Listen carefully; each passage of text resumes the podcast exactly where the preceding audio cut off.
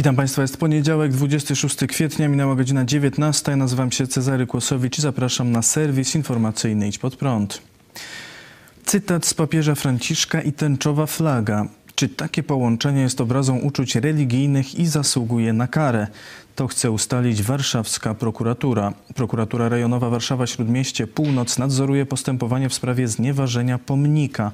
W toku postępowania stwierdzono, że zachowanie podejrzanych mogło też obrażać uczucia religijne. Prokuratura zdecydowała, że konieczne jest ustalenie, czy użycie obok siebie tęczowej flagi i cytatu wypowiedzi papieża Franciszka ma charakter znieważający. W piśmie prokuratury czytamy: Konieczne jest zatem ustalenie w oparciu o wiedzę specjalistyczną z zakresu religioznawstwa, czy użyty przez podejrzane przedmiot w postaci flagi z naniesionym wzorem poziomych różnobarwnych pasów, powszechnie identyfikowanych jako tzw. Tak zwane tak kolory tęczy, uznawanej za symbol środowisk LGBT i naniesiony w pobliżu napis o treści Bóg kocha Cię takiego, jakim jesteś, ma charakter znieważający. Napis jest cytatem z przytaczanej w mediach wypowiedzi papieża Franciszka. W kwietniu 2018 roku papież spotkał się z Juanem Carlosem Cruzem, mężczyzną, który był molestowany przez księdza pedofila. Juan Carlos relacjonując spotkanie z papieżem stwierdził, że przyznał się, że jest homoseksualistą. Wtedy Franciszek miał odpowiedzieć – Juanie Carlosie, to, że jesteś gejem nie ma znaczenia. Bóg kocha cię takiego, jakim jesteś. Papież również cię takiego kocha. Ty także powinieneś kochać siebie i nie martwić się tym, co mówią ludzie. Artykuł 196 kodeksu karnego mówi, kto obraża uczucia religijne innych osób, znieważając publicznie przedmiot czci religijnej lub miejsce przeznaczone do publicznego wykonywania obrzędów religijnych, podlega grzywnie, karze ograniczenia wolności albo pozbawienia wolności do lat dwóch. Rafał Habasiński na portalu bezprawnik.pl pisze: Gdybyśmy mieli w Polsce sprawnie funkcjonującą prokuraturę, to śledczy po przeczytaniu zawiadomienia i wstępnym sprawdzeniu stanu faktycznego zastosowaliby artykuł 17 paragraf 2 kodeksu postępowania karnego. Mowa o umorzeniu postępowania przygotowawczego z powodu niestwierdzenia znamion czynu zabronionego, a i to w najlepszym wypadku, bo w grę potencjalnie wchodzi także odmowa wszczęcia śledztwa. Niestety nie mamy sprawnie funkcjonującej prokuratury. Dwa lata temu w podobnej sprawie dotyczącej naklejek z wizerunkiem Matki Boskiej Częstochowskiej w tęczowej aureoli kobiety, które rozklejały naklejki, zostały uniewinnione. Do rozstrzygnięcia sprawy tęczy i cytatu z papieża prokuratura powołała profesor Elżbietę Przybył-Sadowską z Instytutu Religioznawstwa Uniwersytetu Jagiellońskiego. Co ciekawe, ta sama profesor jest biegłą w procesie pastora Pawła Chojeckiego, redaktora naczelnego telewizji Idź Pod Prąd, oskarżonego o znieważenie przedmiotu czci religijnej wypowiedziami krytykującymi nauczanie katolickie. W tej sprawie biegła nie doszukała się co prawda winy pastora Chojeckiego w warstwie merytorycznej jego wypowiedzi, ale doszukała się jego winy w sferze językowej. 728 osób zmarło w ciągu ostatniego weekendu z powodu chińskiego koronawirusa. W piątek zmarło 513 osób, w, sto, w, sobotę 193, w niedzielę 22. Łącznie z powodu wirusa zmarło w Polsce już 65 400 osób. W ciągu ostatniej doby stwierdzono ponad 3400 nowych zakażeń wirusem. Liczba osób zakażonych wymagających hospitalizacji spadła przez weekend o prawie 2000 i teraz wynosi 27 100. Liczba respiratorów wykorzystywanych do leczenia zakażonych także spadła, obecnie wynosi 3100. Szczepionkę przeciw koronawirusowi otrzymało w Polsce już 7 milionów 700 tysięcy osób, w tym 2 miliony 570 tysięcy otrzymało dwie dawki. W sobotę premier Mateusz Morawiecki wraz z żoną zostali zaszczepieni pierwszą dawką preparatu firmy AstraZeneca. Dziś minister zdrowia Adam Niedzielski ogłosił, że od 4 maja wycofane będą ograniczenia dotyczące zabiegów planowych. Rosja może zmniejszyć import piwa z Czech. W sobotę dziennik Komiersant poinformował, że władze Rosji rozważają ograniczenie importu różnych towarów z Czech. Restrykcje mają dotyczyć m.in. piwa, przemysłu budowy maszyn oraz części zamiennych do samochodów. Byłby to kolejny krok zaostrzający konflikt między Rosją i Czechami, który do tej pory dotykał głównie sfery dyplomatycznej. Po tym jak śledczy w Czechach ustalili, że rosyjski wywiad wojskowy był zamieszany w sprawę wybuchu czeskiego składu amunicji, Czechy wydaliły 18 rosyjskich dyplomatów. W odpowiedzi Rosja wydaliła 20 dyplomatów czeskich. Czechy następnie nakazały wyrównanie liczebności placówek dyplomatycznych, co oznacza konieczność wyjazdu 70 dyplomatów i pracowników rosyjskiej ambasady w Czechach.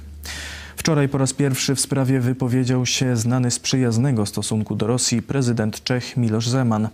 Występując w czeskiej telewizji zaznaczył, że w dorocznych raportach informacyjnej Służby Bezpieczeństwa nie zamieszczono dowodów potwierdzających obecność rosyjskich agentów w magazynach we Werbieticach. Podkreślił jednak, że ma pełne zaufanie do czeskiej policji i prokuratury generalnej. Jeśli udział rosyjskich agentów w eksplozji zostanie potwierdzony, to Federacja Rosyjska powinna zapłacić za akt terroryzmu, na przykład poprzez wykluczenie koncernu Rosatom z przetargu na budowę nowego bloku elektrowni jądrowej Dukowany. Powiedział Zeman, nie odniósł się jednak do kwestii wydalania dyplomatów. Dziś poparcie dla działań czeskiego rządu wyrazili przywódcy państw Grupy Wyszehradzkiej. Premierzy Polski, Węgier i Słowacji we wspólnej deklaracji zapisali. Potępiamy ten kolejny godny ubolewania akt agresji i naruszenia prawa międzynarodowego dokonany przez Rosję na europejskiej ziemi, jak również nieproporcjonalne środki podjęte przez Rosję w odpowiedzi na całkowicie uzasadnioną decyzję Republiki Czeskiej o wydaleniu 18 rosyjskich oficerów wywiadu z jej terytorium i oferujemy Czechom nasze wsparcie dyplomatyczne i konsularne. Nie pozwolimy, aby te działania podzieliły Europę. Państwa Grupy Wyszehradzkiej są zdeterminowane, by wspólnie z innymi państwami członkowskimi Unii Europejskiej podjąć działania na rzecz wzmocnienia naszej odporności. Prezydent Stanów Zjednoczonych nazwał rzeź Ormian ludobójstwem. Prezydent Joe Biden wygłosił oświadczenie upamiętniające wymordowanie przez Turków około półtora miliona Ormian w czasie I wojny światowej. W oświadczeniu zapisano m.in. Każdego roku tego dnia wspominamy życie wszystkich, którzy zginęli w ludobójstwie Ormian za czasów Imperium Osmańskiego i ponownie zobowiązujemy się, by taka zbrodnia nie zdarzyła się nigdy więcej. Biden jest pierwszym od 40 lat prezydentem USA, który publicznie określił masowe mordy na Ormianach mianem ludobójstwa. Premier Armenii Nikol Paszynian stwierdził, że dla jego kraju jest to kwestia prawdy i historycznej sprawiedliwości oraz bezpieczeństwa. I zaznaczył, że jest to szczególnie ważne po niedawnym konflikcie zbrojnym z Azerbejdżanem, z Azerbejdżanem wspieranym przez Turcję. Uznanie ludobójstwa Ormian przez Stany Zjednoczone jest bardzo potrzebnym przesłaniem dla społeczności międzynarodowej, które potwierdza prymat praw człowieka i wartości w stosunkach międzynarodowych, napisał premier Armenii w liście do Joe Bidena. Turcja wyraziła swoje niezadowolenie. Minister spraw zagranicznych Mevlut Cavusoglu stwierdził, że całkowicie odrzuca decyzję Bidena. Nikt nie może nas uczyć na temat naszej historii. Polityczny oportunizm jest największą zdradą pokoju i sprawiedliwości, napisał na Twitterze szef tureckiej dyplomacji. MSZ Turcji wezwała ambasadora USA Davida Satterfielda, aby zaprotestować przeciw decyzji Bidena. Wiceminister Sedat Onal powiedział ambasadorowi, że decyzja nie ma podstaw prawnych oraz że Turcja ją odrzuca, uznaje za niedopuszczalną i potępia w najostrzejszych słowach. Już 3 miliony 120 tysięcy osób zmarło na całym świecie z powodu chińskiego koronawirusa, w tym blisko 10 tysięcy wczoraj. Na całym świecie wykonano już ponad miliard szczepień przeciw koronawirusowi. Największy odsetek populacji jest zaszczepiony obecnie w Izraelu i Butanie. Premier Wielkiej Brytanii ogłosił, że wszystkie obostrzenia epidemiczne zostaną w jego kraju zniesione do 21 maja. Wielka Brytania wraz ze spadkiem liczby przypadków zakażeń i wprowadzeniem szczepionek przejmuje kontrolę nad pandemią koronawirusa. Przechodzimy przez to, nie ma wątpliwości, że jest lepiej niż było, stwierdził Boris Johnson. Grecja ogłosiła otwarcie się na turystów od 15 maja. Według zapowiedzi premiera Grecji Kyriakosa Mitsotakisa podróżni nie będą kierowani na kwarantannę pod warunkiem uprzedniego otrzymania szczepionki lub posiadania negatywnego wyniku testu. Władze Włoch ogłosiły poprawiającą się sytuację epidemiczną. Według danych włoskiego rządu szybko rośnie liczba zaszczepionych mieszkańców, która przekroczyła już 17,5 miliona, a maleje liczba zakażonych osób hospitalizowanych. Dzisiaj większość regionów Włoch poluzowała także restrykcje epidemiczne. Rząd Węgier ogłosił, że obostrzenia będą stopniowo luzowane, gdy liczba osób zaszczepionych przeciw koronawirusowi przekroczy 4 miliony. Łagodzenie restrykcji będzie polegało m.in. na skróceniu godziny policyjnej oraz wydłużeniu godzin pracy sklepów. Według oświadczenia władz węgierskich z większości usług korzystać będą mogły tylko osoby, które przeszły zakażenie koronawirusem lub zaszczepiły się. Policja hiszpańska bada sprawę mężczyzny, który celowo zarażał koronawirusem kolegów z pracy. 40-latek przyszedł do pracy z silnym kaszlem i wysoką gorączką. Poruszając się bez maski groził, że pozakaża wszystkich koronawirusem. Tego samego dnia poszedł też na siłownię. Zaraził 22 osoby. Policja zatrzymała mężczyznę. Sąd zadecydował o warunkowym wypuszczeniu go z aresztu. Mężczyzna usłyszał zarzut świadomego działania na szkodę zdrowia publicznego. W Indiach wczoraj już piąty dzień z rzędu padł rekord liczby zakażeń. Stwierdzono ich 352 tysiące. Premier Indii Narendra Modi wezwał wszystkich obywateli do zaszczepienia się przeciw koronawirusowi i zachowania ostrożności. Stwierdził, że Indiami wstrząsnęła burza infekcji. Gotowość do pomocy Indiom ogłosili komisarz Unii Europejskiej do spraw zarządzania kryzysowego Janes Lenarcic oraz szefowa Komisji Europejskiej Ursula von der Leyen.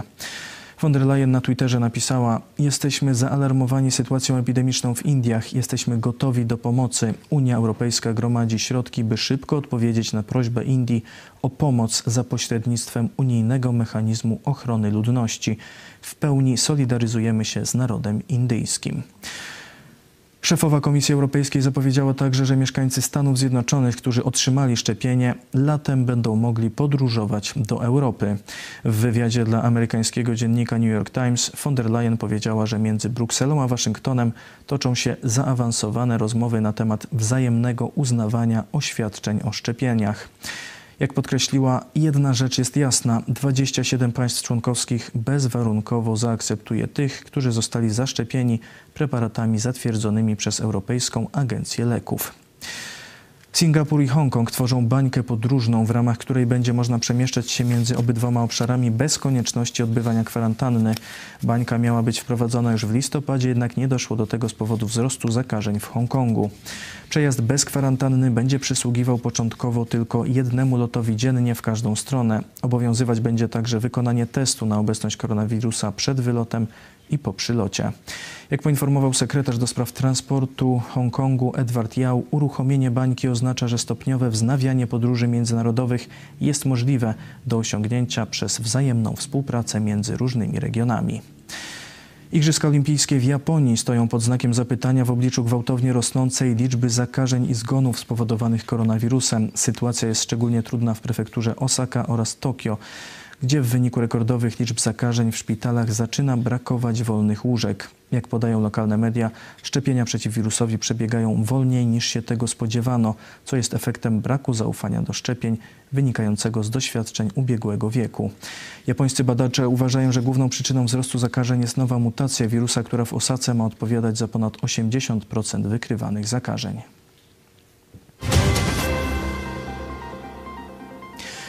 Pamięci do komputerów mogą niedługo mocno podrożeć. Winne temu jest wprowadzenie nowej kryptowaluty. Marcin Palimonka. Chińczycy masowo wykupują dyski twarde.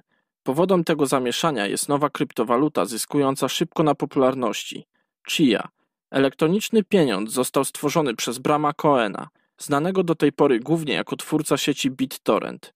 Inne kryptowaluty potrzebują dużych mocy obliczeniowych, do wydobycia chia potrzebna będzie przestrzeń dyskowa i czas. Według twórcy będzie to o wiele bardziej oszczędne, gdyż dotychczas popularne kryptowaluty podczas procesu wydobycia zużywały ogromne ilości energii elektrycznej.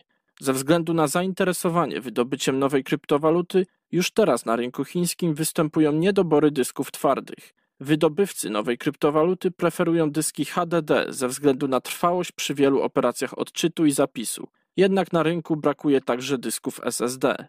Na podstawie danych o rynku chińskim można przewidywać, że w niedalekiej przyszłości ceny pamięci wzrosną na świecie, jeżeli kryptowaluta Chia odniesie globalny sukces.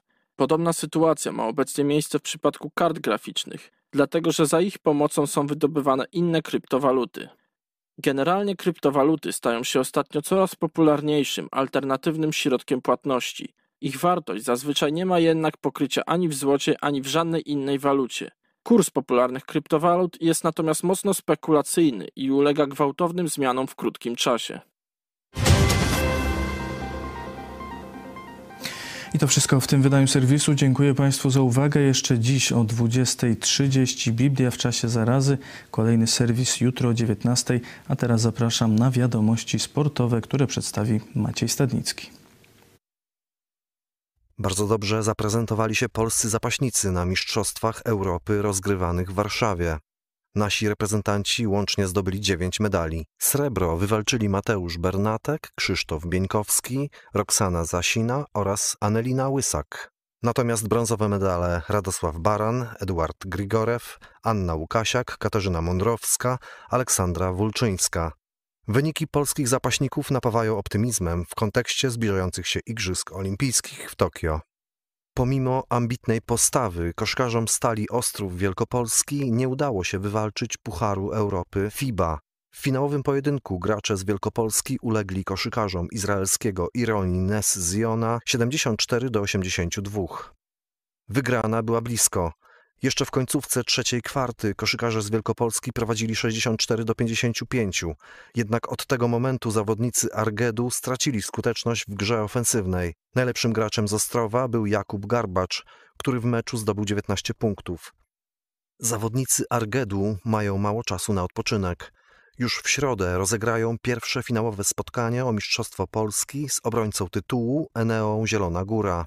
Siatkarkom Radomki Radom nie udało się zdobyć historycznego medalu w rozgrywkach Tauron Ligi Kobiet. W piątym decydującym meczu o brązowy medal Mistrzostw Polski Radomianki przegrały z ŁKS-em Łódź 0 do 3. Rywalizacja o trzecie miejsce w Tauron Lidze toczyła się do trzech wygranych meczów. Siatkarki z Radomia wygrały pierwsze dwa mecze, jednak łodzianki zdołały odwrócić losy całej rywalizacji i okazały się lepsze w trzech kolejnych spotkaniach. Jest to już piąty brąz Mistrzostw Polski w kolekcji siatkarek ŁKS-u. Manchester City po raz czwarty z rzędu zdobył Puchar Ligi Angielskiej. W niedzielnym finale podopieczni hiszpańskiego szkoleniowca Pepa Guardioli pokonali londyński Tottenham Hotspur 1 do 0. Drużyna z Manchesteru kontrolowała przebieg meczu. Bramkę na wagę zwycięstwa zdobył środkowy obrońca City, Hiszpan Aymeric Laporte. Manchester City wywalczył Puchar Ligi Angielskiej po raz ósmy w historii i zrównał się w liczbie triumfów z FC Liverpoolem.